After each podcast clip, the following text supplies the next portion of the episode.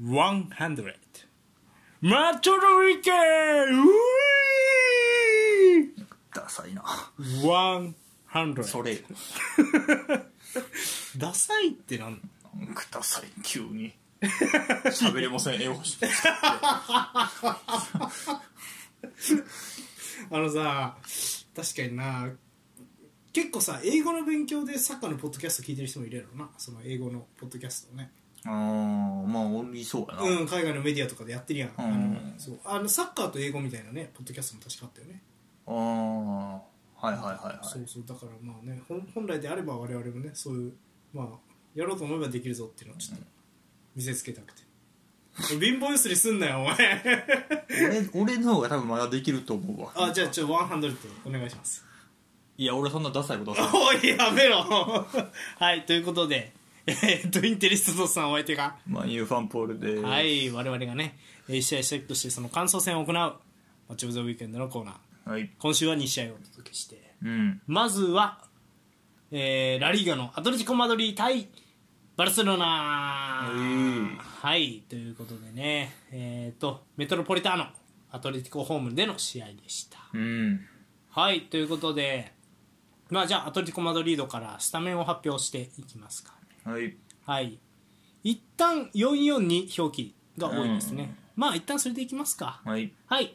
えーっと、えーゴールキーパー、オブラク、スタメン発表します。ゴールキーパー、オブラク。うんえー、フォーバック右から、モリーナ、えーサビッチ、ヒメネス、えーマンダーバ。ははい。で、ボランチ2枚、えーっと、コケとバリオス。で、えー右に、えージョレンテ、左に、えー俺たちのカラスコ。あうんそうねはい。で、ツートップ気味にグリーズマン・フェリックスのツートップでした。はいはいはいはい。一方の、えーっと、バルセロナ、えー不動の433でしたね。うんゴールキーパー手足提言で、えー、とフォーバック右から組んで洗う方クリステンセン・バルデうん若手のバルデ、はいはいはいでアンカーブスケツの、えー、と右ガビ左にフレンキー・デヨング、うんはい、そして噂の左ウィングペドリ、ゼロトップにアンソファティそして右にデンベレという433でした、ははいはいはいいというのもレバンドフスキが出場停止かな、うんはい、もうあって誰がフォワードやるんだって思ったところアンソファティのゼロトップ起用そうでしたねはい、そして結果、えー、0-1バルセロナアウェーで勝は利いは、はいいということでただ、データスタッツを見ますとシュート数、アトレティコ20枠内シュート5、でバルセロナはシュート数10枠内シュート2ボール射率、ただアトレティコは40バルセロナが60となってました、うんそうですねはい、ということでね、えっ、と、27分に、あ、じゃあ22分に、まあ、バルセロナがね、細かく崩して、あ、じゃあわ、もうペドリのね、イニエスタドリブルからのガビに出して、ガビが振り返りざまに落としたところ、ファーサイドのデンベレが綺麗に流し込んで先制。はいそれをね、バルセロナなんとか、まあ、守り切って、最後はね、サビッチとフェラントーレスのプロレスも見れましたね。あったな両者退場しましたが、あはい、プロレスも飛び出したちょっと荒めの試合で試合終了バルセロナがなんとかなんとかね逃げ切ったというような試合でしたかねうんはいということでうんいかがでしたまあアトレティコは敗れて、まあ、バルセロナが勝利したっていうそうですねはいということでまあ前半戦にちょっとアトレティコの話にも触れたので、うんまあじゅまあ、この試合の最後にねあのジャン・フェリックスはチェルシーへレンタル移籍と今シーズンはそうなりました残りねうんはい、というような試合いかがでしたまずはじゃあアトレチコから語っていきますかうーんそうねはい、うーんなんかもう試合があんま面白くなかったね俺的にお攻める ね攻めるねうんまあ狙いは分かったよなでもなんやろグリーズマンとフェリックスに収めさせておいてジョレンテの飛び出しカラスコあのクロスあたりがまあ狙い目ないろうなっていうような感じやったねうんで結構なんやろまあモリーナは結構積極的に上がってマンダーバーはまあちょっと控えてまあ3バック気味にというかそうここのマンダーバっていう表記ないなうんうーんまあそうねだからもうな引く時はもうジョレンテも引いて5枚そうでしたね532みたいになって、まあ、っていうか、まあ、オフェンスの時も、えー、と3バックで引いて守る時もジョレンテが、えー、とこのバルデのマークにつくから、まあ、5バック532みたいな形になって、そうねただプレッシャーかける時は442のまんまみたいなみ真ん中とかねミドルブロックでは442。失点してからそうだったよなああ22点ででジョレンテ1枚下がってたけどそこまで下がらず、うんで442みたいな形になった気がするね失点してからうんうん442でで後半結構プレスも出てたからいっててたね感じは、うん、結構っていうかまあ前半本当ね序盤はもうバルセロナに押されまくってて、うん532になっちゃってただけで、うんまあ最初から多分プレッシャーは442でかけようっていうような感じに見えたけどね、う俺ーはんどっちかっていうとでもまあもうそもそも持たしていいだろうみたいなところやったんかもしれんあの、うんスコアが動くまではそうね、いやまあでも内容的にはアトレティコ良かったんじゃないですかうん、バルサよりは良かったと思うねねうんうんそうやなまあうんだプレス行き始めてからかなそうね確かに取れるようになってうん、ででシュート50/50のボールなんとか作れる、まあ、ティアステーゲンが珍しくあんな蹴るのも珍しいなっていうぐらい蹴蹴ってうんたよそうねでなんかか3バックにもうまいこと433気味にこう一列選手が上がって対応したりとかっていうふうなことができててうんなるほどなとは思ったねそうただ得点は取りきれずって感じで、まあ、結構ジョレンテのシュートが目立ったなっていうそうやなので、うん、ジョレンテ良かったですね、うんジョレンテねそうですねとうんうんそうねでも頭からモラタがいいんやろうなまあっていう気がするモラタ入ってからの方がやっぱ動きにグリーンズのフェイクス並べてまうとっていうのあるんやろなやっぱりなんかあグリーズマンも代表ほど輝いてないし両方ともにこう点取ってやろうみたいな野心っていうよりはうんチャンスを作ろうっていうタはイいプはだいから、はいそうやねだからこれチェルシー状態なのかもしれんなああそうやなある一番うん、そのストライカーがいないそうそうそうみたいなイメージでしたねうんでパウルお休みかでまあアンヘル・クレアが途中から出てきてねドリブラーアトレマーとか、うんうんうんまあ、今度グビアも途中から出てきたなそうやね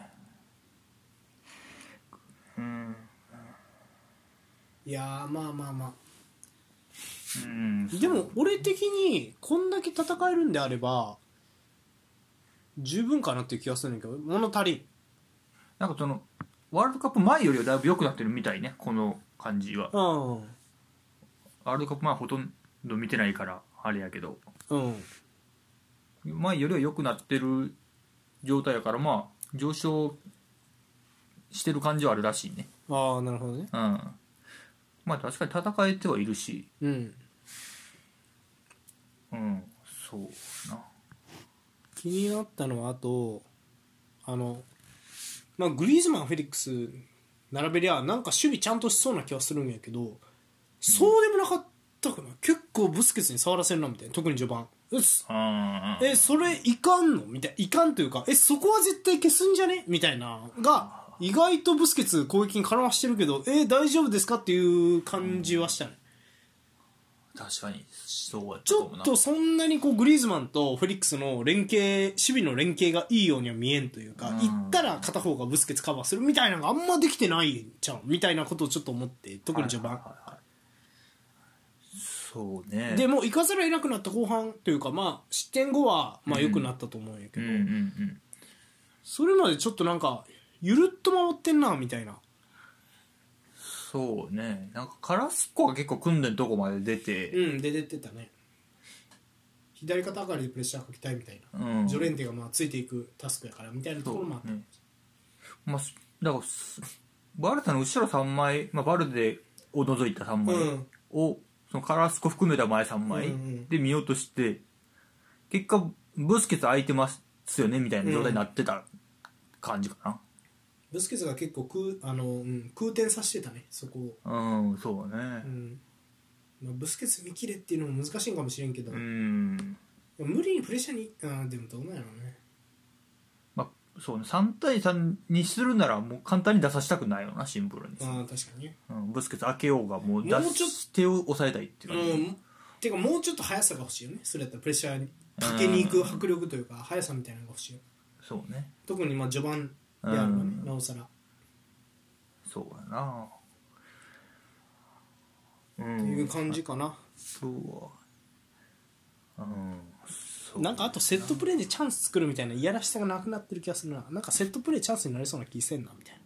うんなんかそういうところでポコッと点取って守りきるみたいな、うんそういういやらしさみたいなのを感じないなんか綺麗にやろうとしすぎてる感じがする今までのアトレチコに比べると確かにななんかねこう狡猾さ的なものはあんあんまり感じへんかったかなあとこのメンバーじゃちょっとなかなかねカウンターでボール運べそうもないなみたいなうんそうや感じなもするからまあ前ため作ってカラスコジョレンテでなんとか運んでってくださいよやけど、うんそこちょっとやっぱ、まあ、バルサの寄せが早かったっていうのもあってねちょっと、うんまあ、厳しい時間帯もあったかなっていうようなイメージですかねうんでもなんかそんな CL さ両、まあ、ラリーガ勢はもうレアル・マドリード以外は敗退してるやん悪さもかんかったしなそんなもう CL で勝ち上がれませんみたいなレベルにはないような気がするというかうん俺が見る限りねまあだから良くなってこれらしいからああなるほどもっと悪かった悪かったんちゃうああ多分なるほどねああそうなのかうんうんっていう感じですかねそううんなんそうやなうんまあプレス行ってチャンスシュートまでは行ってるものの攻撃の形どうやねんって言われたらあんまりなかったかなっていう感じがまあ連続してこのパターンみたいなのは俺はジョレンテの飛び出しぐらいかなっていうような印象、うんジョレンテが中入ってきてモリーナ外行ってみたいなところの動きぐらいうんでうんそうよね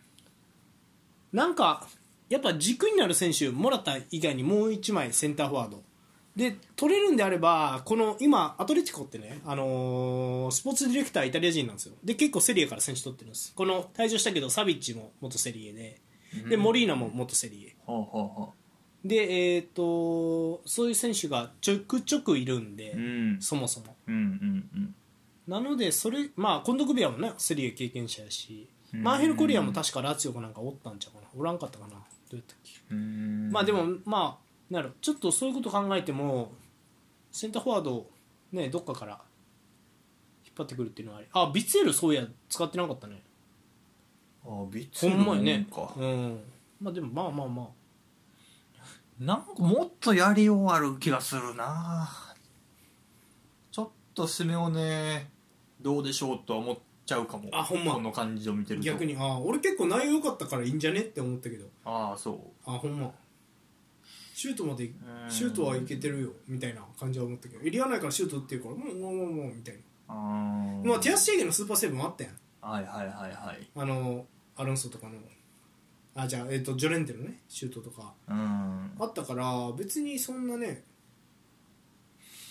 まあそうか俺はねうんうんうんでもいやでもなんかなんまやあろな確かにあのなんかこれっていう得点パターンが見えへんみたいな感じやろもう分からんでもないそれはどっちに本能がいいと思こうううサッカーかそもそもスメオネっていやいや変わったよ変わった変わったどんなんなんかそのスアレスおる時はさそのスアレスを軸にうんなんかつなげるようにしてみたいな、うんうんでその前はそのもうガチガチに守ってうん堅守速攻うんみたいなイメージだった、うんうんからそれに戻ったってことえ今うんいや今はスアレスの時からあんま変わってないと思ういる選手が変わっただけでうんで多分俺の予想な、うんシメオネってセンターフォワードからチーム作るからグリーズマンフェリックスやったらこれみたいなことじゃないもうポゼッションじゃないといけないですよねグリーズマンとフェリックスって、はいはいはいこれで速攻やってなんとかなると思いますみたいなところやと思うあーそれは速攻スタイル取ったのはコスタおるからみたいなことを前インタビューで言ってたうーんなるほどねでスアレスいるんだったら周りに選手を多く配置した方がスアレスはコンビネーションの中でできる選手だからポジションすると、うんうん、っていう風な考える人やねシメオネってそう考えるとグリーズマンとフェリックスやとやっぱ周りに選手がいた方が生きるタイプや2人とうんも、うん、だからポゼッションやろうみたいなでもなるほどねっていうイメージやねでそれが今うまくいってないみたいな難しいからポゼッションするのはやっぱりみたいなまあ、そうなるとやっぱその軸をセンターフォワードとして考えるのはそういうつらが点取ってくるのは厳しいチームにはなっていくよねうんまあ、まあグリーズマンとフェリックスがもっとね、うんあの両方ともバンバン点取る意識を持ってもらわないと困るっうんということにはなっててくるなってくるね確かにでもモラタがそこに入れてないっていうのも問題やと思うしそうなるとなんやろな確かになんでモラット使わんのやろ、うんそんなあかんだからやっ確ぱかりにオフサイドマシンではあるようんモラッタ、うんモラッタとベルナーは前からねだからいやなんやろやっぱりなそこを軸になる選手持ってこなあかんなじゃあかまあ、うん、もうだからその編成からして狂ってるからこうせざるを得ない現場ではみたいなところがあるのかもしれないねちょっとうんセンターフォワードちょっと少なすぎるわみたいなあの出しちゃったしねあのウルブスにねああそうやな選手あのセンターフォワードのね一枚誰かちょっとセンターフォワード欲しいな誰うんなんかいウいディネーゼ系とかはえ結構セリエ余ってるセンターフォワード結構いるんでねそういう選手とっても面白いんちゃうかなと思うけど、まあ、資金的うんにどうやって言われると分からんけどそうやな、うんスアレスが、まあ、ピークは超えてたやんアドレティコ来た時点で、はいはいはいはいそれでもあんだけ強いチーム作れるんやから、うんうんまあ、その、まあ、ちょっとピークは過ぎたかもしれんけど実力がある人ぐらいでもいいかもしれんななんかデパイ獲得に動いてるとかねでデパイも同じデパイもそう同じチーム同じタ イプ同じタイプセンターフォワードまあやるけど最適なポジションではなさそうよねうんうん全然関係ないけど合いそうやなって思うのはうん言語の壁とかを取り払うとインモビレうんなるほどねはいはいはいはいやけど言語の壁あるから無理、まあ、出る気ないやろうしインモビレ一回セビージャ挑戦してるからねそうかうん、だからそう考えるとねなかなか思いつかんねなんかでもそういう選手な気がするオバメヤンとかをうんそうだからオバミアンと多分シミオネってあわめっちゃ相性悪そう ハングリー精神の塊みたいな人やまあでもどうやろうなスアレスもハングリーかっていうと分からんからなあとまあ世界的にセンターフォワード枯渇してるっていうのを感じるななんかこの2チームベンチにセンターフォワードがモラタとまあレバンドフスキーなかったらもう本職センターフォワードなんかいないみたいな感じやんバルサもアトレティコもこれってなんか世界的にもうへいないってことじゃねみたいな感じがするななんかそうかまあそうやななんかうんうんまあ確かにな本職センターフォワードうんうん枯渇しまあ確かに競ってきてるかもなんか思いつかんよねなうん思いつかんなでもベンゼマ・レバンドフスキーハーランドうん原因ケインうんそんだけしかおらんのにな いやそんなことはないけど まあモラタとかヌねネスとかもいるヌネスとかねまああとはまあセリアやったらまあインモービレジルーあーとか、まあ、あとはまあルカク、ラウタロあーー、まあ、ジェズスとかだんだん小粒になっていくけどうーんなんかその若手大抜擢で大爆発みたいながおらんかまあおらんというかやってないだけかうん確かあそういやマジでそう言われてみれば減ってるな若くなればなるほど減ってる気がすんなになんかねイメージね今言ったのも30オーバーいっぱいおるしなうん代謝がこうんう良くなってないあれとかいいかもあの殺走路からウエストハム行った捕まったとかねはいはいはいはいいいかも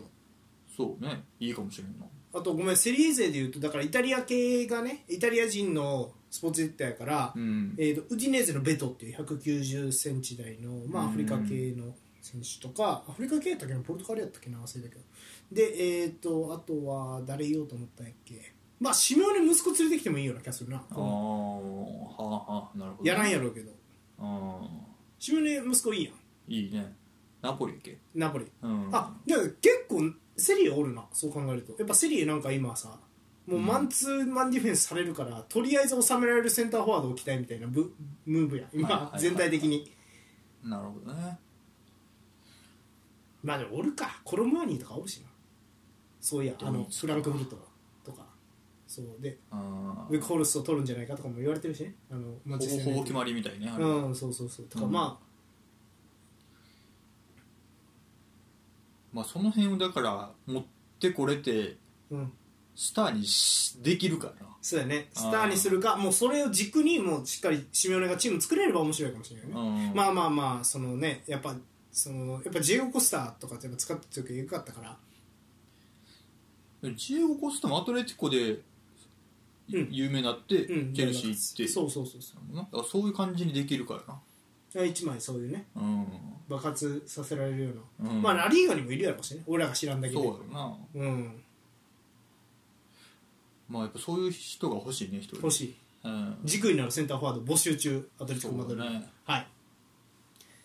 まあジャン・フェリックスもいなくなったところでもう本格的にそこに動き出していいんじゃないかっていうような感じですそうねやなうん、デパイとかよりは本格派センターフォワードがいいよ、うんまあ、ストライカーって言った方がいいかもなそうやね点取り屋うん、が欲しいですうんはい一方バルセロナ、うんいかがでしたいやーやっぱペドリやねやっぱりペドリのチームですあの得点シーンから振り返るいやイニエスタやったねほんまにイニエスタドリブルやったねあのシーンも良かったしああいうのが何回かあったようね、んなんかが中にグイッと一人で持って空いてすますよみたいなねうんいやペドリすごいなそうやっぱりあとあのポールがね、あのー先週言ってたんですよワンアンスファティおーゼロトップ面白いんちゃうみたいな話してはねいはいはいフォワード仕事しそうみたいなうんフォワード仕事はしてなかったけどでもハマってたねアンスファティのあのこのアンスファティとペドリのこの自由にこうポジション入れ替わる感じはいはいはいはいは、そうねハマってたけどけどよ、うんうんあのー、なんでしょうねなんですかねこれはね勝ったけど、まあ存在感はなかったかなあんまりうんそうどっちかっていうと存在感があったのが後ろの選手っていうのは、まあ、ちょっとバルサらしくないなって感じだけど、まあ、組んでたラウホは強いなううんそうすごくねねうん、いい選手ですねそうやなねんとかしろって言ってなんとかしてくれるなこの2枚うんで組んでは本当にあのこのウォーカー仕事みたいなのが板についてきたなもうフランス代表でもそうやったけどそうやう、なんうんこのポジションやらせるともうウォーカーの次組んでって感じがするわここの一人になっうんてきてるようななんうんかっていう感じがしたのと、うんあとブスケツは本当うまいもうずっとうまいわ、ずっとうまいうんあでさ前バルセロナ見た時、うんこれバルサらしくないみたいな話してたんですよ、はいはいはいポールさんがしてましたねバルサらしさもうちょい中盤でポンポンボール回るみたいなのやってほしいみたういな、ん今回どうですかうーんなんかこれまあ両チームうんやけど、うんまあ、リーガのいいところ、うんスペインリーグのいいところってそれ一個一個みんな技術しっかりしてうん止める蹴るうまいから、うんしょうもないミス少ないのがいいところだと俺思ってるんやけど、うんうんなんかポロポロポロポロミスなかったわこの試合、うん確かにだからだから多分俺お面白くないと思ってしまったんやけどあーリーガにしちゃってうん、うんリーガにしたらでもなんか結構俺はまあ競り合い結構激しいなっていう感じがしたけどね逆にバルサもプレッシャー早いしアトレティコも、ね、ロングボール蹴らして回収するみたいなちょっと強み感じたしなんかでその中でもやっぱ50-50のボールバルサが負けないみたいなあんまり見たことないのみたいな勝ち方してうんたアトレティコってこういう局面強いから勝ってきたよ今まで。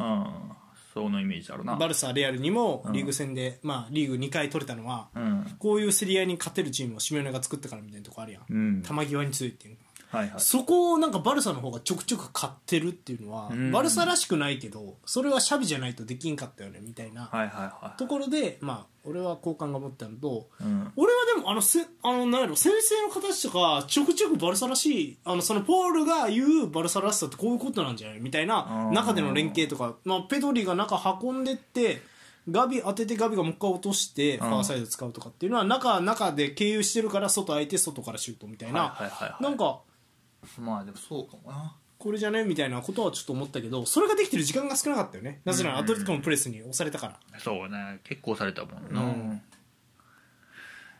まあそうかバルサらしさっ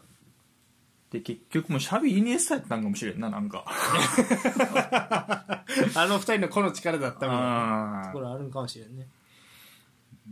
ん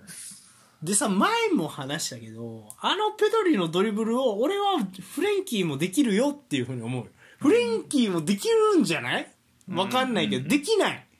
ないこれはあーまあまあこの試合そのペドリウイングうん4-3-3のウイングやったけど、まあ、ずっと中おったんよ基本的に、はいはいはいでバールデが左上がって、うんまあフレンキーがそれをやるスペースがこの試合はなかったからってあ感ーじずっとペドリがおったかなるらほど前にうっんていう感じもあるしやっぱフレンキーのあのドリブル持ち運ぶのとかって結構後ろからそのビルドアップの時に個人でいできますよみたいなイメージ俺的にはだから結構スペースないと厳しい人なのかなっていうペドリほどあの密集でどうこうできますせではないんかなってああいなうるほど、ね、気もうんするななんかじゃあやっぱブスケツの引退というか対談を待った方がいい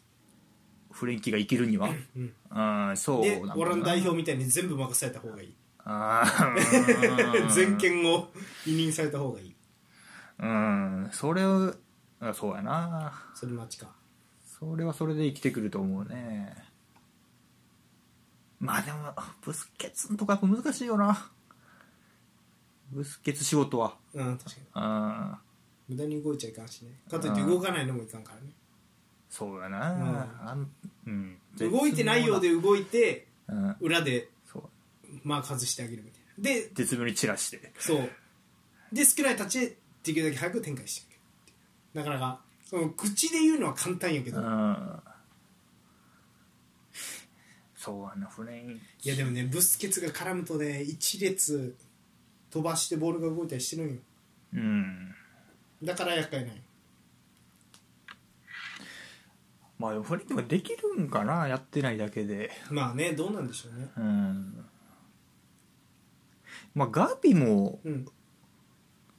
ガビも結局どのタイプの人なんかな結局中盤は何でもできますよっていう人なんまかあね今回は結構上がってったよねガビはねうんどっちかっていうとねボックス2ボックスみたいな感じの動きの方が多かったかなって思うね一列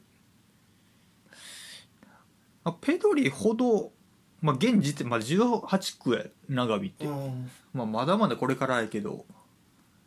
まあ、今現時点ではペドリほどなんてあのイニエスタみたいな動きはできてないんだよねでもまあシャビイニエスタペドリにない体張るのはうんそうなねんか新世代って感じする、うんガビの体張り力というかそうやね切り替えの速さとかそう守備とかねうんあの辺はそうやな今まであんまなかったタイプではあるからエリア内に入っていく怖さみたいなのもあると思ううガビはん今そうまでねの選手に比べて、はいはいはいはいそうかもしれん うんっていう感じかなそうやなガビがどうなっていくかも楽しみやしうんデンベレはもうちょい1対1語れへんかったっけなと思ったねまあ疲れもあるんかねあるかもなワールドカップ決勝まはで行ほったほしほぼ出てるからねでも左サイドバックアトレティコの方が良かったんかもしれんけどうんあんまりなんか、まあ、点は取ったけどそれ以外そんなに目立てへんかったかなっていう、うん感じそだうったかかなもね確かうにんワンのワンはそんなに勝ってなかったね、まあうんファイブバック気味に結構マンツーしやすいような感じでガツガツ距離詰められてから、うんちょっとそんなにどう仕掛けようって考える間もなくこう寄せられるみたいなようなねうん、イメージやったんと、うん、でなんかでもこういう展開になるじゃないですかプレスを押さ押されますってなって例えばこれレアル・マドリードやったらカウンターで刺すんですよ多分ビニシウス・ベンゼマではいはいはい想像できますねそれができるメンツではないですよねうんだからペドリウィングに置いてるからこそもうデンベレ一人に頑張ってもらうしかないカウンターとか速攻の局面はみたいなのはスペースあんのにもったいねえみたいなところやけどそれはもうスタイルというかやからしょうがないしうんアンスファーティーもそのタイプじゃないやなっていうのはちょっとそうやだからななやっぱちょっまと、あうんうん、ネイマールっぽいねやっぱりやっぱこのメンツでいくならマジであのペップの時のバレサぐらいうんガツガツ回せな、回してボール支配してもうプレスなんのそのっていうタイプスタイルじゃないと厳しいんやろなあーだ確らかにアンスファティもメッシぐらいボール触ってポンポンポンポンはたいてっていう真ん中じゃないとアンスファーティーももっと降りてきたりとかしないといけなういってことだよねんまあ、ゼロトップで起用されてる方でぐらいの感じでそうねだからもう、うん開けそこ開けてデンベレ元飛び込んでくるとか、っんていうことにするなら厳しいんかなっていうところね、まあでもシャビちゃんとウイング起きたがるよなあそうやねバルデ今回でバルデとデンベレやったけうど、ん両脇はやっぱり選手が来たから、うんそこはやっぱあれかもしれないねペップシャビとうんねその師匠になるとクライフとかになるけどまあそうやなバルデさんまあそんなによくはなかったかなって俺は思うねうん、インテル目線で言うとこのバルサだったら勝ってないですね多分インテルは 勝ってないというかあ、ーうん、負けてるような気がするうんピケとか出てたからねピケ・ガルシアとかやったからセンターバックにそう比べると雑なボールでもうわなんとかするんやみたいなアラウフの強さとかクンデの強さとかはやっぱ、ね、必要不可欠な気がするなるほバどルサにねとって、EL ですねあそうマンチェスター・ユナイテッドはいどうですかいやチャンスは十二分にあるあこの感じやとうんレバンドフスキーいたらまた変わってくるんだねそうねやっぱそこはやっぱりでかいよなやっぱりあーあの男確かにえこういうバルサ3バックで持ってきますの3バックにまあ可変して組んで残して持ってきますのバルサに対しても最近のマンチェスター・ユナイテッドだったらプレッシャーいく毎回いく、えー行っても最近かかっ てないよ嘘あのえ最近めっちゃ調子いいやん調子いいんですよマンチェスター・ユナイテッドうんいいんですがうんプレスがかかってるとは思わないよ俺はあそうなんうんなんとか後ろが頑張 ってる風見ろ様々ですあそうなんや、うんへえ知っても少なくは来てるんようんずっと最近スコアだけ見て、あ調子いいなって思ってたけどもうセンターバック風見ろが頑張ってるところもあープレスガンハマりとか全然ないあじゃあこのバルサ相手にもどうなるかわからんって感じわからん五分ぐ五分五分ぐらいうんああなるほどわかりまし全然やられる可能性もあるした楽しみですねじゃあただまあ絶好調ラッシュフォードが暴れればああなるほどねスペースはつけるよ、うんまあいい面白い試合になってくれるんちゃうかなとは思うけどねはいなるほど、うんということでね EL の試合とかも、まあ、楽しみあとまあこれ優勝レースねあのーうねそうレアル・マドリードがビジャレアルに負けたんで負けたんとそうですあじゃあ一歩リードそのビジャレアルの監督はね元バルサの監督ですからねキケ・セティエンあポジショナルプレーで有名な綺麗なサッカーしてたよあへーでレアルが結構、うん、普通にレアル持たれて苦しんでたなってうーんなのでねまあまあまあそこも楽しみですねはいはいそうですねうんということで、まあ、タイトルレースにも注目しながら、まあ、次はねレワンドフスキーがうん帰ってくるようなバルセロナをちょっとまた見たいと思います、そうねアトレティコはやっぱねあの言った通り、まあ、軸になるフォワード取ってほしいなってうんそうやなちょっと誰か取ってほしいなうん、ジェイゴ・コスタに似てるからっていう理由で推したいのは、えー、とペターニャ 俺はイタリアのジェイゴ・コスタになると思って5年ぐらい経ったけどもう ペターニャとかどうですかねあの知らない方検索してみてくださいそっくりやからあのジェイ見ゴ・コスたタ目がそれはえ見た目あとスタイルもちょっと似てるよそうあんな綺麗ないけどねはいそうだなっていう感じでうんいきましょうか、以上ですかはいはい以上「マッチョ・オブ・ザ・ウィークエンド」パート1でしたマッチョ・オブ・ザ・ウィークエンドセリアウィーということで2試合目はセリアですはいセリア首位のあ首位じゃない2位かなの、えっとミラン対、えーモーリーノ監督率いるローマの試合は、はいうんということではいミラン対ローマえっ、とサンシーロでの試合でしたうんはいということでスタメン発表しますミランからミラン4231でしたねうんゴールキーパータタルシャヌうんはいえー、4バックミーから、えーカラブリア、カルル、トモリ、えーエルナンデス、うんはい、でボランチ2枚が、えーベナセル・トナーリ、うんはい、でトップ下、えーディアス右、サーレ・マーカス左にレオンで、えー、とワントップはジルーというはいはい4231いつものっていうような形です、うんはい、一方のローマモリーノ最近ねもうずっとやってますね3バックでしたね、うんえー、343気味はいということでゴールキーパールイ・パトリシア3バック右からマンチーニスモーリングイバネスうんはいでえー、と右にチュリク左ザレフスキうんでダブルボランチがクリスタンテとペッレグリニボランチ起用、はいでえっと前の3枚が、えーうーん俺はトップ下気味にディバラで、えっと左にエイブラハム右にザニオロがスタートあそう見えやたったかかな、うん、スタートいやスタートはねで、えっとその後ザニオロインサイドハーフかなでうんエイブラハムディバラの2トップで、えっと532でディフェンスするっていうような形に前半の途中から変わってるなっていうようなイメージうんそうね俺も532うんには見えたねそうね、ザニオロが下がり気味に途中から守備していたってうんいうようなイメージでしたね。はい。です、えー結果なんですが、結果は2 2の引き分け、はいはいうんびっくりしましたね。もうすびっくりしたえ、びっくりせんうんえーみたいな感じ。 あの、なんやろう。えっ、と、まあ、試合展開言うと、まあ、あれですよね。あの、ミランが先制2点取って、もうこれ、これ、終わりでしょみたいな思ったんですが、まあ、終盤、87分と90分にローマがセットプレーでトントンと突然点取って、ってあいうそういうことね、うん俺結果知っても出たからあららびっくりしました、んはい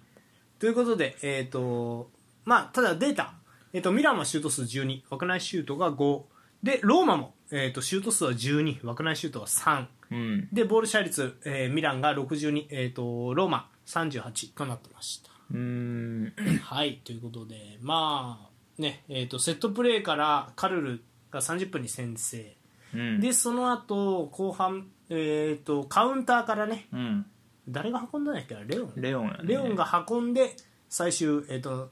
流れた、えーポゲポベガが決めて、あはい、2-0になったんですが最後の、まあ、もう最終盤よねイバネシエイブラハムと連続でゴールが決まって、あセットプレーやったセねットプレーやったプレスキックからのゴールでそのまま2-2の引き分けとなりました、うんはいまあね、ロスタイムでの、まあ、同点弾でしたねうんはいということでえっ、とじゃあどうしましょうねミランからちょっと買っていきますかねうんうんまあこの試合も面白くなかったねうーん確かにあーめっちゃやりたいことは分かるけどねまあミランがやってることはめちゃくちゃ理にかなっててだからこそローマを封じてたなっていう感じはするねあああのー、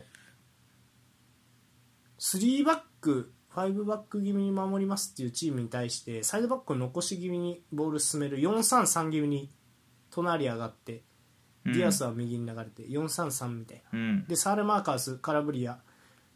えーディアスのワンタッチプレーで裏取ってクロスをジルに合わせてもらうで左はレオンと、まあ、テオの、まあ、ちょ個人技気味にこううん絡んでチャンス作っていく、うんで後半から結構レオンが外を張るだけじゃなくて中にも絡んできたりとか、うっんていう風にポジショニング変えてきててエルナンデスの位置が結構高くなったような気もするうんで追加点になったのかなっていうような感じで結構ミランこの試合は、うんまあ、この試合はっていうかまあやっぱ毎回やってること変わってるよねミランって相手に合わせて多分っあーていうような印象やったかななるほどどうですかミランはうーんそうねあのイバネスが結構ついて前に出てきてたやんか,、うんついうんそこの裏うんを、まあ、サレマガルとかうんカラブリアとかうんがついてちょこちょこ狙ってたかなっていうのはなんか一個狙いとしてあうんあった気がしたら、うんなんかまあ、始まってからうん見つけたんかもしれんけど、うんうん結構すあの5バックになって、まあ、センターの選手が積極的に前に潰しに行ってたもんね、うんローマはそれが狙いでそこからガチャガチャっとなってそうねカウンター打つっていうのがローマの狙いやったけどうんミランがそれをさせない寄せの速さというかうん失ったとの速さやった気はするのと、まあ、カウンターなりなりそうってなってもエイブラハムだろうがディバラだろうが、まあ、ちょっとカラカルルともりに抑えられてたなっていうような感じはしたね。そうだねうんうんそうねまあジルーはちょっと疲れてるかそんな気がします。うんあんまり、うん、なんかうん。いい時のジルじゃない感じがしたな、うん。タッチもあんまり良くなかったしうんさすがにまあティアスはまあまあ良い良かったかななんかいいとこ出てたんちゃうかなっていうああ、トップ下でそうね確かにうん確かに。中で受けてうん、そうやね。うんっていう感じはしたねうん。うーんそんなとこですか、まあ、ベナスルも良かったかないつも通りあの低めの位置でああ、そうやね。確うかにん隣がいまいちだったな。そうねやっぱり隣やっぱもったいない毎回言ってるなこれも気がするなやっぱりあの使い方、隣でもやっぱプリスキックいいな。そうねあのカルルへのやつドンピシャやった。ドンピシャやったなああ、ああいうのえぐいね。あ一発あるな。今多分イタリア人で一番、イタリア代表でも多分蹴れる、ああ、かなって思ったんやけど、ペリレグリーンもえぐかったからね、終盤のやつ見たら。コーナあそー。ういい勝負やね、この二人。 直接ホリーキックもあるし、プレスキックうまいな、やっぱ。うんそうねペッティグリーンそう直接あるよなああ、直接もあるし。うん確かにね隣そうやなうーんなんかな隣の使い方をいい方法がないかねなんかね、なんやろね。うんまあでもまあまあ、俺は結構今のまんまボックスにガツガツ入って、目立たないけど、あの、クロスに飛び込みまくってるのが実は隣でしたみうんそうたいねなシーンが多いから、結構なんか、ボックス内入うってくんるそうそうなんかそういう仕事をやるみたいなんでもいいかなと思うけどうんあとなんかあのー、なんやろあのー、なんつってんかななんかねそのレオンがうんレオンを外に晴らすのか、まあ、中に入れんのかみたいなところは、うんまあ多分分からんけどそのまあ何サラーみたいというか、うん結構気まぐれに動くじゃないですかねはいはいはいでそれに周りが合わせてあげないといけないみたいな。うんってなるとそのテオと隣は結構そのなんか難易度高いというか、ややることちょっと難しいんじゃないかみたいはいはいはな感じの気はしてっいなるほどねていうのは感じたけどでもなんか後半のあのレオンのデタラメにこう斜めに入ってくる動きとかはうん超怖いなと思ったけどね、あったね結うん構、結構斜めにガツガツ入ってくるから、入でってなきんたかあれで点取ったりもしてるんよなんか前節とか、はいはいはいそうっていうのは思ったけどあであのーイエローめっちゃ笑ってるじゃないですかトモリ隣ベナセルレオンうんとかでな途中出場の選手ももらってたっけなもらってないかなもらってないか、うんでもで途中から出てきたポポベガーとか、うんまあ、バランクスとかも結構フィジカル系の選手うんやんもうで、まあ、セットプレーで最後無駄に倒してフリーキック、完成フリーキックで、まはあいはやったじゃないですいか、はだからそういうねファールトラブル多いなっていう気がするんだよねそのバスケ用語やけどいうんなるほどねでやっぱそれはマンツー強めの守り方してるだからビエルサのもそうだったよなみたいなうん結構イエローかさんでいくそうねいや戦ってたらなるほどね面白いけど見てたら、うんそのガツガツ人に当たりに行くからうんだからそこ結構そのチームマネジメントこういうね今例えばメシアスがいないとか、うん右にうんうんとか結構いない選手が多いやんセンターはレビッチもいないし、うんっていう、まあ、イブラヒムッチはねもちろんずっといなくて、うんでそういう状況で結構イエローをもらいまくるみたいなファールトラブルになるみたいな確かなんかカラブリア下げてデスト入れたけどデデストが PK しちゃったみたいな試合をまああった取り上げたりとか、ねなんかそのマンツーであるがゆえに結構そのうんちょいいところもあるよもちろんそのローマがあんまりボール3バックなのに回せんかったのは、うんもうとにかくもうマンツーでもうこうだみたいな感じでさもううん両ウィングが迷いなくセンターバック両脇のセンターバックとか行くやね行ってるねそうでそういうところがいいところうんやとは思う反面、んなんかファールがかさむよね、まあひっくり返されたらもうピンちゃうもんねうそうしひっくり返されたらピンチやから、まあ、それぞれ厳しくいってもうファールでも止めろってなって、んイエローになるとかうんそうやなまあうんそうもうそこはそうねやっぱ個々人判断鍛えていくしかないんかな、行き過ぎずただいかなチームとして機能していかへんしうんみたいなところよねうん、まあ、選手層も大事になってくるねだからしたよねせっ確かく5枚変えれるわけやからうんそうイブラレビッチに戻ってきてもらわないと困るっていうのと、うん、でこの試合やっぱディアスが良かったからケティライルが控えても全然全然いいなって感じはしたねうん。そうケテライル一番前やってた,、うんやってたな途中から。まああれはアイディアとして持ってたねうん。まああんまそうねもうすぐ見たいけどね、長い時間。長い時間みたいななんとも言えんかったね、うまんあ、守備的な選手結構ガツガツ入れてる中でこうねうんポンって入れた感じだったからなんかあんまねそうやね。いまいちだったね、うんっていうのもローマン結構後半良かったっていううん。のもあったそうですね。はいということで一方ローマですようん。モーリーのサッカーというかまあモーリーのいなかったけどねベンチに、そうやうねん。ただまあモーリーの消えるローマうん。いかがでしたローマはうーん。あのザニオーロ、うん多分俺初めて見んのよ。はいはいはいで、名前はよう聞いてたから、うんちょっとどんなんかうん楽しみにしてたんやけど、うんちょっと期待外れやったかあなあそうで使い方これでええんかっていういとやころもよくよくないと思うよくなディいバラディバラの代わりとかの方がいい仕事しそうだよなって俺は見ながら思ってたななんでザニオールに守備させるんやろうとは思ったけどでもまあディバラ使いたいよなっていう一番前の人ではないトップ下とかってこと右で出てきて右ウィングで出てきた最初あでトップ下とかもできるよみたいな感じスタンダードアタッカーって感じあー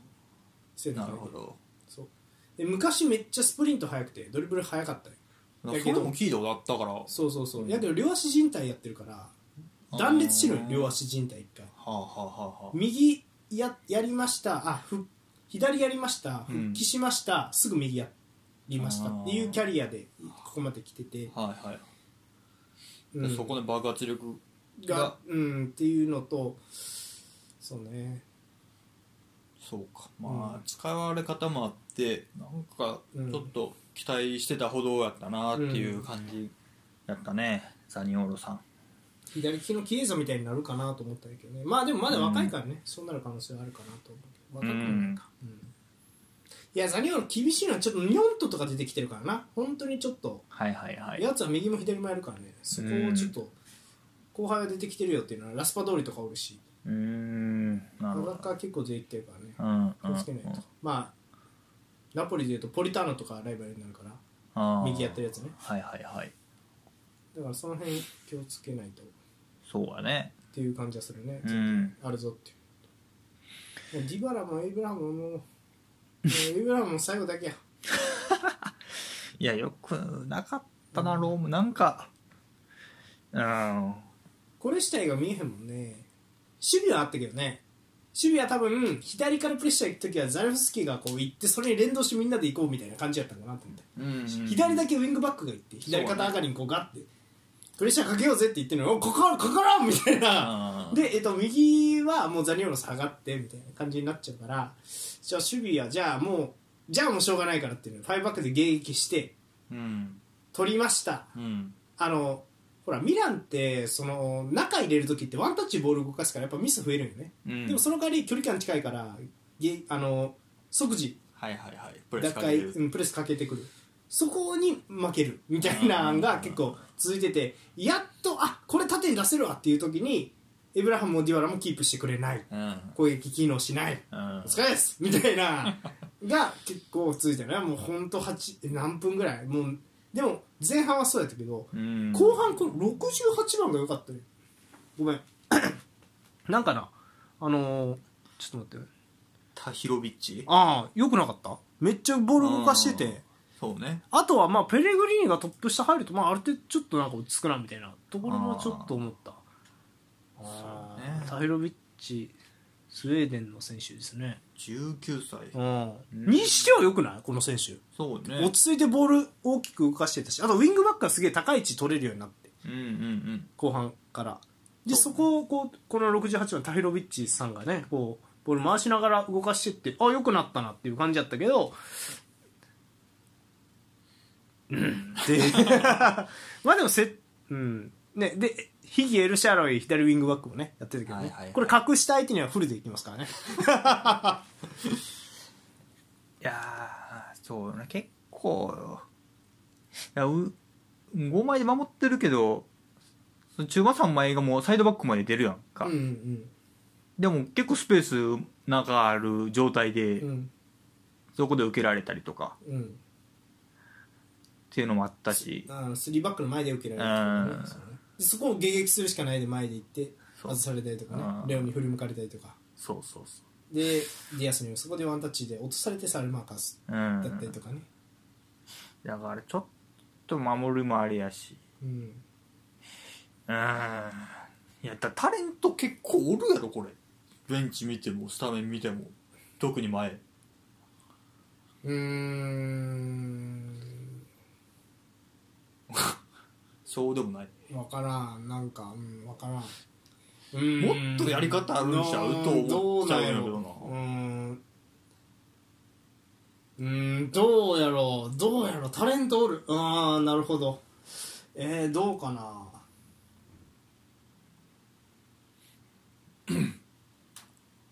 うん誰が監督やってどういう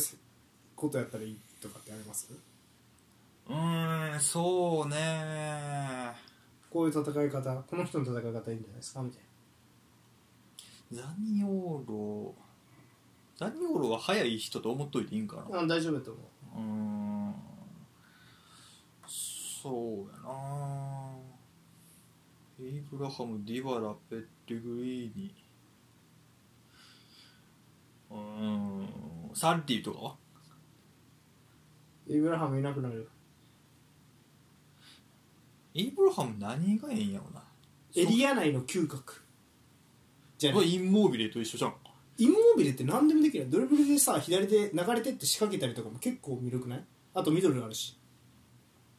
あうまいやんインモービルアシストとかもーうんだから それで言うともうエイブラハムはあかんね誰が来てもいやちゃうでもイブラハムあーだからコンテとかにが来てエイブラハムをポストプレイヤーに仕立てるみたいなルカクが苦手だったけどできるようになったみたいな うーんはあはあできそうな気がするやんちょっと周りが整備されたらうんそんな気せえへんちょっと素質はあるというかまあまあでかいわけやしね実際はいはいはい、でも好き好きそうエイブラハムってそもそもボストプレイするのいや好きじゃなさそうでもスプリント力があるかって言われたらないやんかそんな早いことはないねやろそうだからそのドリブルが上手くないイグアインみたいな感じになってるよね今要うはんそうねな難しいじゃないですかであのこれ多分隠した相手やとエイブラハム収まるうんはいはいで多はい分このレベルいくと収まらんみたいな特にカルルとかってやっぱ抑える力半端ないやんうんうんカルルともりって、うんマンツーで後ろからつくのめっちゃうまいやんでそうで多分まあ分からんけど、まあ、インテルとかユベントスとかあのクラスの組織力になるとうん歯が立たないエイブラハムみたいなうんはい感じやんはいはいそうねだから難しいよねエイブラハムだからエイブラハムこそなんか隣に誰かおった方がいいんかもしれないよねうんそうやなかといってそれディバラじゃないっていうかうんだからベロッティ・エイブラハムぐらいでいいんかもしれないエイブラハム使うんやったらベロまあそうねそうベロッティとかもだってでもねそんなめちゃくちゃポストうまいタイプではないから大して変わらんからねエイブラハムと多 分エイブラハムよりいいのはファール取るのがうまうんいベロッティはでボール進められるからワントップで機能するのはベロッティかなって感じそうねだってベロットも代表入ってるぐらいやろ代表入ってるしトリノのエースでワントップやってたうん期間が長いからエイブラハムねえまあでも昨シーズン点取ってるから外しにくいよななんかい一個バチンとハマれば強そうな感じもすんねんけどなサッリーうんペッテグリーニを軸にしてほしいななんかトもッうプデ下にィバラを取ったのはやっぱりあんまりやったん じゃない結局ディバラどうしようかで最後悩むというかさうん確かに名前で取ったでからもあのなんかレーティングとかだとディバラがずば抜けていいんよ多分受けて展開すする回数がめっちゃ多いからディバラってうんそうかレーティングとかは確かディバラめっちゃいいよね分からんけどフルスコアとかやったらいいはずやねでも実際試合見るとそんなんいいんって思うんやけどそれって多分俺らがローマ対格下の試合見てないからみたいなうん確かに、こね、とな気がする、うんなんかペッテグリーンとディバラって結局まあベストポジションをかぶってそうトップ下でみたいなイメージ俺的にはやねんはいはいはいそうそうだねうんたタイプは違うトップ下みたいな、うん分かる分かる分かるでもああはいはでディバラって名前ある選手取ったから使わざるをえんうんだからペッテグリーンを1個下げて使おうはいはいやけどベストポジションじゃないよねうんだからぜ絶好調に生きては来ないよねっうんていう感じに見えてんやけど、うんもうペッテグリーに軸でいってほしいなと思っちゃうねなんかほどねディバラ あーやっぱり期待しすぎなんじゃないっていう、感じがするうんあディバラの評価低いな俺うんいやごめんでもディバラあれやわごめんフースカーでもトップ10入っあ入ってるわ7位うーんなるほどでもペレグリーンの方がいいねフースカーやとうんペッテグリーンも26かあそうやね若手ではないよねもう中堅よねそうかペレグリーニね使い方として俺が記記憶に残ってるのはあのイタリア代表でインシーネの代わりに使ったんですよ左ウィングやけど、オフェンスの時中絞ってはいきはいはいてはいフォワードの横みたいなそれでこう引いてきてサイド変えるとかうんまあ中入るとかっていうプレーが結構いいからうん、うんただそのまま前で使うっていうのは結構すんなりトップ下気味に使うっていうのはあの俺もすんなりうん、その通りやなって思うけどまあそうねそっちの方がまだ生きてきそうよね、うんっていううん確かに言う通りやと思うそれはちょっとうん細かいところだけでもドリブルとかできそうやしなんかまあキープはしてくれそうやしねそれこそファール取ったら自分のチャンスやからね直接フリーキックもあるしそうだねだからさっきの試合のバルサのペドリみたいな、ああそうやねうんああそうねそれあるかどうかはちょっとうん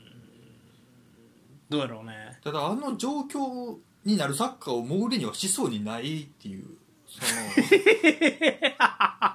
結局上左離して守らせて走らせてのウイングになりそうやから結局良さ出ないよねそこに置いてもあーみたいな確かにねあモーリーニはでもけど結構ねペレグリーニはトップ下で使うことが多いねこの試合多分ボランチがいなくてボランチ試してみたけどボランチは違うみたいな感じになったんかなっていう気がするし、うんなんか3バックなのにその前半ボール持ってもなんちゃしできんかったみたいな時間がすげえもったいないなうん、うん、そうねとにかくねうん、後ろ人いんのにねうん、 3バックってやっぱりその別になんやろ、まあ、もちろんさ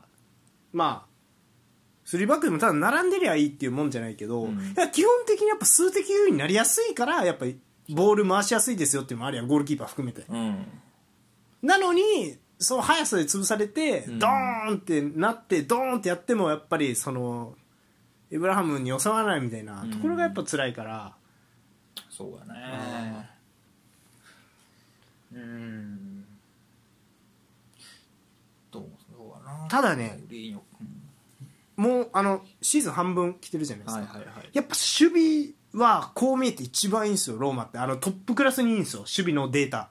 はあうんのシュート打たれたシュートから換算するはいはいはい決定的なシュート打たれてないみたいな数値はやっぱいいんですよからそれ考えるとそうかうん確かねだからそれ考えると、いいなっていう気はするんだけどねうんまあ、モーリーニョのやっぱいサッカーはやっぱり今現代見るとちょっとどうやねんと思っちゃうっていうのがもう根底にあるんかもしれんななんか今のあのこのやり方どうやっていうのはあー個人どうこうもあるけどすあーそれはポールがってことうんあーどうやって思っちゃう うんやっぱあんだけ前からプレス行って取ろうまあ、うん構えるにしてもミドルで構えようみたいなサッカーが多い中いや、その、何、潮流ってことその、流行りというか。でそのチームが強いよそれをやってるチームが結局いやいやまあまあまあそう、そうっすね。その中それかっては思っちゃうんやろうなで、まあ、前も言ったけどね、モーリーノのチームって基本的にスーパースターのスーパープレーマッチみたいなところがあって、うんこの試合もまあ、ちょっとディバラがひ、ディバラ、エイブラハムはひらめきでなんとかしてないといけないっっていう感じやった気がするんですよ。でも、うん結局それできなかったっすよね、みたいなうん感じで終わっちゃったなっていう。うんそうだねペッテグリーにうん。オフルで生かすサッカーを見たいなペッテグリーにトップしたディバラ右あーペレグリーニがトップ下でディバラが右。うあんあ、なるほど。で、左がエイブラハム。あ一番前イブラハムああ、なる左は誰かおらんかほど。ごめん、ちょっと、えっ、とね。まあ、そのシュート打たれたけど、決定的なシュートじゃん、あの、決定的なシュートを打打たれた本数の少なさで言うと、セリアで一番その決定的なチャンスを与えてないのは、今までの試合で、ローマですね。うんでその次はナポリミランインテルと続いてますただあの決定的なチャンスを作った決定的なシュートを打ったランキングでもローマは3位にいるんですよだから多分隠した相手には結構いいと思うんですよねローマってなるほどうんっていうじゃあもうこれでええんかローマこれか多分本来やったらペッレグリーンが前でやってていいかみたいなうんもうじゃあそうかもう下に勝って上には負けへんっていうこの試ぐ合らいでいいんか結局多分ねそれで結果出してきてるみたいなところなんやと思う そういう数字でいくと全然その何両方とも数字上ではミランよりいいわけですよでミランはその失点癖が今シーズン序盤からすごくて、うんでこの試合も結局しまあこの試合はでも結構支配してたからいいと思うんやけどうんやっぱ結果的に追いつかれちゃったっていうのはもうそうやねシーズン序盤からずっと失点癖やばいなみたいなうんでまあね片やその何まあいこれ言いたくないけどこれで引き分けて抜かれたんですよね順位今2位がユベントスなんですよあらうんでユベントスもう、ね、8試合ぐらいクリーンシートしたりとかしてるのかなおずっとクリーンシートしてるんですよユベントスはーうんなるほどねうん、でおそらくこの決定的なチャンスを作らせた数値っていうのもここ最近のユベントスの数値見たらめちゃくちゃ少ないはず、うんうんなシーズン序盤ひどかったかうら、んちょっと数データには出てないけどユベントス今めちゃくちゃ守備整備されてるはずなんで、うんそれ考えてもちょっとやっぱミランなんか手こ入れせんとなるほどねいかんやろっていうのはもう去年のカルル・トモリうんでベナセル隣で耐えるみたいなスタイルはちょっと今シーズンは難しいかもしれん選手のコンディションとかも考えてなるほど KCM でかかったからああそうねケシムでかかったと思ううん確かにケシムああさっき言い忘れたけどミランですえミランじゃないバルサでさあんな使い方するんやったらさ、なあ、ねでインテルの方がさあるんだよねふざけんなよな取るけど多 分安かったら いい選手やからね本当そうかまあじゃあローマはこれでええんかねえどうなんやろうねちょっとでもまた見てみますか軽くねなんかもし順位がこのまま好調ついたらね、まあ面白くなりそうやったらまた言ってくれあちれょをっと了解この試合をもう一回見ようとは思わんもん俺ああ了解ですうんはいっていう感じですかね、うんあとなんか喋り忘れたことあるかないや特にないかな特にないかなないまあないですねうんちょっと本当でもまあペッリグリーニえっ、とあとは誰やろこの何っけ68番のえっ、と何君やったっけなんかハリルジッチみたいなえっ、とあれどこだあタヒロビッチうんとか面白いしまあ結構若手でもねいい選手うんいるんで何かあとマティッチも出てきたなイエローもらってたけどあとワイドルドーム戻ってきたんやろあれそうやったっけワイナルドゥムああそっかそっかえでまあねワイナルドゥ ムなどう入れるかやねワイナルドゥムね、うん難しいねさらにそうなってくるとねそうだねだからおるんよやっぱりボックス2ボックスそこそこ人はうん確かにそう考えるとおるなスピナッツオーラとかを使わんかったねそういやうんスピナッツオーラ使ったらいいのに左、うんそういや全然忘れてたわ何がわかんのスピナッツオーラめっちゃいいやんそのままインインテル取るぞうんまあ、ちょっともうちょっとね考えてほしいというかうん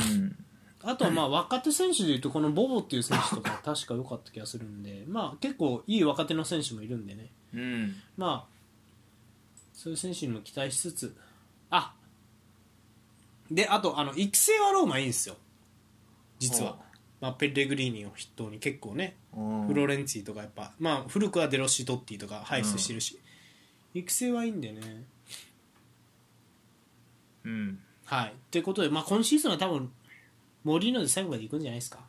変えるとしたらもう多分ね、ディレクターごと変えて、ポルトガルん方針みたいなのはやめた方がいいと思うんう。変えるんであればね。はいはい一気にガラッともう、なんかイタリア人のディレクターとイタリア人の監督でとかにっていう方向に行くんちゃうかな。うん変えるんでであれば。はい。って感じですか。はいクリスタンテ目立たんかったな。以上です。うんはい。以上、マッチョ・ザ・ウィークエンドのコーナーでした。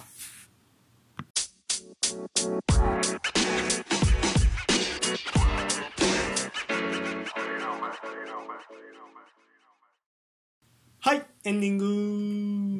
グウェイはい終わってしまいますね、記念すべき。何はえ、100回が。うんいやー、終わっちゃいますな。そうですね来週のマッチョ・ザ・ウィークエンド、うん2試合やります。はいまずはセリア首位攻防戦。うんナポリ対イベントスおいおい首位をひた走るナポリそれを追撃するクリーンシート製造機イベントス、猛烈な勢いでユベントスがすごいよイベントスマジで猛烈よマジ迫ってきてますそねう、しかも内容悪くてもねなんとかセットプレーで泥臭く勝ったりとかまあやっぱファ,、ファイブバックが硬いこの形にしてからやもんねあーでやっぱロカテッリとラビオいいうんラビオ出るんじゃないかとか言われてるけどでやっぱ若手のミレッティとかも頑張ってるしなうんっていうイベントスと、まあ、ナポリね、ミランがいあインテル相手に初黒星したんですが、まあ、それ以外にはやっぱり強い、うん勝ってる勝ってます。じゃあ、オシムヘンとクアレアヘツラ、あかん、もうちょっとやめてほしい。 あと、ロボツカもいいし、ああそうそうちょっとやっぱいい選手多いわ。うんクワラツエリアちょっと楽しみに見ようかな、あまあ、ー前回見た時そんな目立てんかったかうんら楽しみ前回どこやったっけミラン戦かでもまあで、まあ、PK 取ったりとかしてたよねイエローカード稼いだりとか、前回ミランそうね,、うんそうね、うん、なんでちょっとそこ楽しみなのとまあもちろんねあのタレント層が厚いナポリ、うんまあえっ、となんやろうなまあ軸になるのはロボツカジエリンスキアンギサのまあ中盤がやっぱ軸になるんやけど、まあそこにねもし怪我人とかいろいろ出たとしても、まあ、エルマスとかねうんうん、まあ元ライプツィヒのデンメとか、まあ、いい選手いるし、うん右もちゃんとねロサーノ、ポリターノといてで左もねクアリア・ヘツラが、まあ、いなくとも、まあ、エルマスがそこできますよとか、まあ、ジレンスキもそこできるやろうしとか、うんで、まあ、センターフォワードに関してはねもうシメオネ、ラスパ通り、えー、オシムヘンといるし、状況によっちゃねあのトップ下にラスパ通りオシムヘンツートップ気味みたいなこともやるしはいはいやっぱ手が多いイメージなんで楽しみです、そうねはいそしてもう一試合うん俺たちの大好きなマンチェスターダービーうー来ましたね来ました前回は長渕を歌ってましたね乾杯言ってましたけど63でしたね、ん前回はどうですか最近いやーあごめんあのさっきもちらっと喋ったけど最近はいよくないんや内容がそのそんなに良くないです、 ま、私的にそうでもさあのー、なんやろもうなんかラッシュフォード圧倒的軸感はあれはどうなんですか軸になり得るんですかまあ今の調子うんいいから、今は軸としてはいいでしょう、だから今シーズン終わりまでこれを続けるなら、うんまあ一個一個俺の中のランクを上げてやろうって感じやなおめっちゃ偉そうやなお前 あパンデベイクトップ下やったん、やってる時もあるって感えじー、でマルシャルマルシャルセンセンターはマルシャルマルシャルああなるほどファンデベイクトップ下これ何戦見てるこれこれはボーンマウスああああんまり良くなかったねあそうねうんえあーちょファンデベイクの話をするとちょっと難しいなちょっとそのやっぱファンデベイクを、まあ、突破下に置くってことはやっぱり攻撃でちゃんと軸になってほしい人やんか、うんそう軸ではないこのボランチにおいてアクセント加えるぐらいの役割がいいんじゃないかと俺は思うわけ攻撃面はただそこを置くと、まあ、ボランチってボールもさばいてほしいやんか、うんそういう展開力的なものがないからうん厳しいよねってなっちゃう、うんただトップ下に置くには物足らんうんからうーんって俺はなってると思う俺的にはマルシャルとの相性は良さそうだよフラフラするからファンデベイクいにや裏そつもかそせもるそんなもう触れてないボールにああでもいやでもそれでいいみたいなとにかくマルシャルが空けたスペースとかに顔出せ裏裏出せで守備の時は中閉めろみたいなそういう仕事が X 時代のファンデベイクやった気がするタディッチがフラフラするからみたいなとかあとはまあ前線やけど守備力が必要みたいなアンカーの相手のアンカーががっつりマークしろみたいなあっていう僕は印象であうんでもそれがはんうんどうなる右のブルーノ・フェナンデスってどうなんですかまあブルーはどこにいてもいいですいややれんけどさ右のブルーノ・フェナンデスと右最近ワンミサカ復活したんこれダルト怪我やったから戻ってあ戻ってきたよあ戻ってきたよ誰あとうん戻ってきたダルトだから FA カップやったかなうん、怪我して間に合うかどうかみたいな話は出てたかなうん、多分いけるって言ってた気がするけどああほんまうんまあブルーノとダルトやと分かるんやけど、うんブルーノとワンミサカ相性悪いですよねパス出した先がクロス入れられないワンミサカやとみたいななった別に入れられるんあなったもともとなってる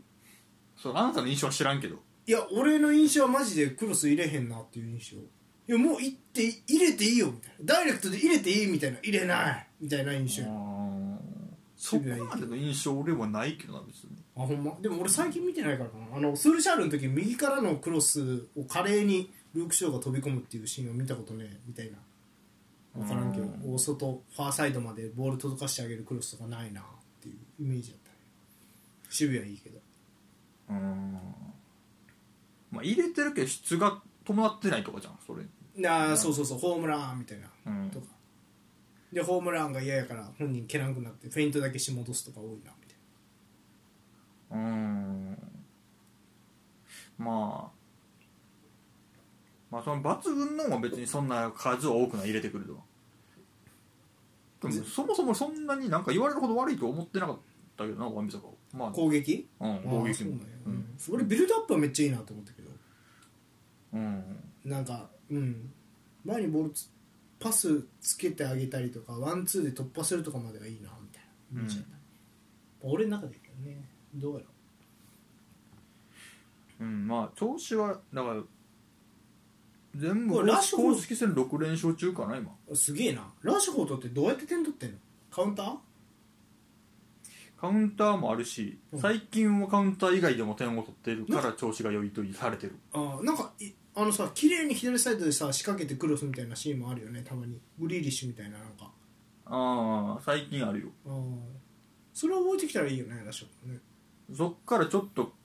崩して点を取るみたいなのも最近は出始めてるああめっちゃいいよじそれがずっとできるならな、ゃあ 全然信じてうん俺は全然信じてないああまだまだそうああそうねうんうんまあだからそうね、まあ、ファンデベイクじゃない気がするなスタメンは普通にブルーのトップ下うん右アントニうんーで来ると思うけどああなるほどうんそうだねはい一方のシティですようんシティはちょう私はシティウォッチングやめたんですけどでもシティカップ戦負けましたよね、セインツに負けたね、うん、でもまあめちゃくちゃなんか選手入れ替えてきましたねもだからまあこれで全ユ然ナイテッドのリーグカップ優勝が見えてきたというああはいはいはいはいこれでベススト4まで行って、うんベス準決でノッティンガムうんでもう一個の山がうんニューカッスルとうんどっかへへえじゃあニューカッスルがサウンドサンプトンかああなおうお多分ニューカッスルは実力的に今ので言うと、ちょっと一個タイトル見えてきたから、ううんそこは狙ってほしいなっていううんところですなるほど楽しみですうん、確かにリーグカップねでもシティこの試合は全然良くなかったらしいねこのセインツ戦はああ見てないけど試合はカルバン・フェリップスさんかうん、なるほどねでパルマーねペップがダービーに向けてうんとんでもないアイデアがあるって言ってバたカらしいかバら、カちげたアイデア持ってるぞょっとこれステップやらかす時やと思ってたた楽しみにしてます、ううんん まあまあまあ毎回言うけど毎回なんかは絶対仕掛けてくるからビッグゲームは絶対仕掛けてくるから何を仕掛けてくるのか楽しみだけどでそんなんか「うずげてやんぞ」って言ってる時に限って結構普通に来たりもしそうやなって気がするああなるほどねまあ多分あの強豪相手に最近やってるあれちゃうもう3バックでいくんちゃう3バックに可変する形でうんそうね前に比べてカンセルを置いてリスクを犯す必要がないって思ってるのかもしれんやったら固く勝ちたいみたいなハーランドいるからカンセロを、カンセルを左に使って左にこう寄せてうんぐるぐるポジション入れ替える、うんあのサッカーは、うんまあまあ、ペースを落としていいけどリスクもあるじゃないですか、うんそんだけ、まあ、守備に不安になるカンセル使わなあかんとか、うんうんまあ、リスクあるじゃないですかのリスクをもうハーランドがいるからそんなリスクを犯さずにもう点取れる、うんだったら、まあ、ボランチも2枚にして 3,、スリーバックで3と2でちゃんと相手のカウンターを潰せるようにしつつ攻めるっていう方法の方がいいって考えてるのかなとかって思ったりはします。ちょっとそうねそうでも俺はハーランド入ってからのシティはあんまよくあのペースが速すぎてよくないから走り合いになったら全然迷うチャンスあるうんから俺は結構打ち合いあの前回もそそう言ったけど万有との試合は打ち合いになるんじゃないかなと思う、うんでもその一番その不安があるのはそのお前 そのポールが言う、うんプレス全然かかってないっていうのがすげえ不安全ユ然あナるイテッドはでそのプレスかかってないユナイテッドって毎回強豪相手に外されて負けるみたいなのあるやんうんそれが怖いねだからもう割り切っもう無理って思ったら割り切ったらいいんちゃうって思うけど割ありあそ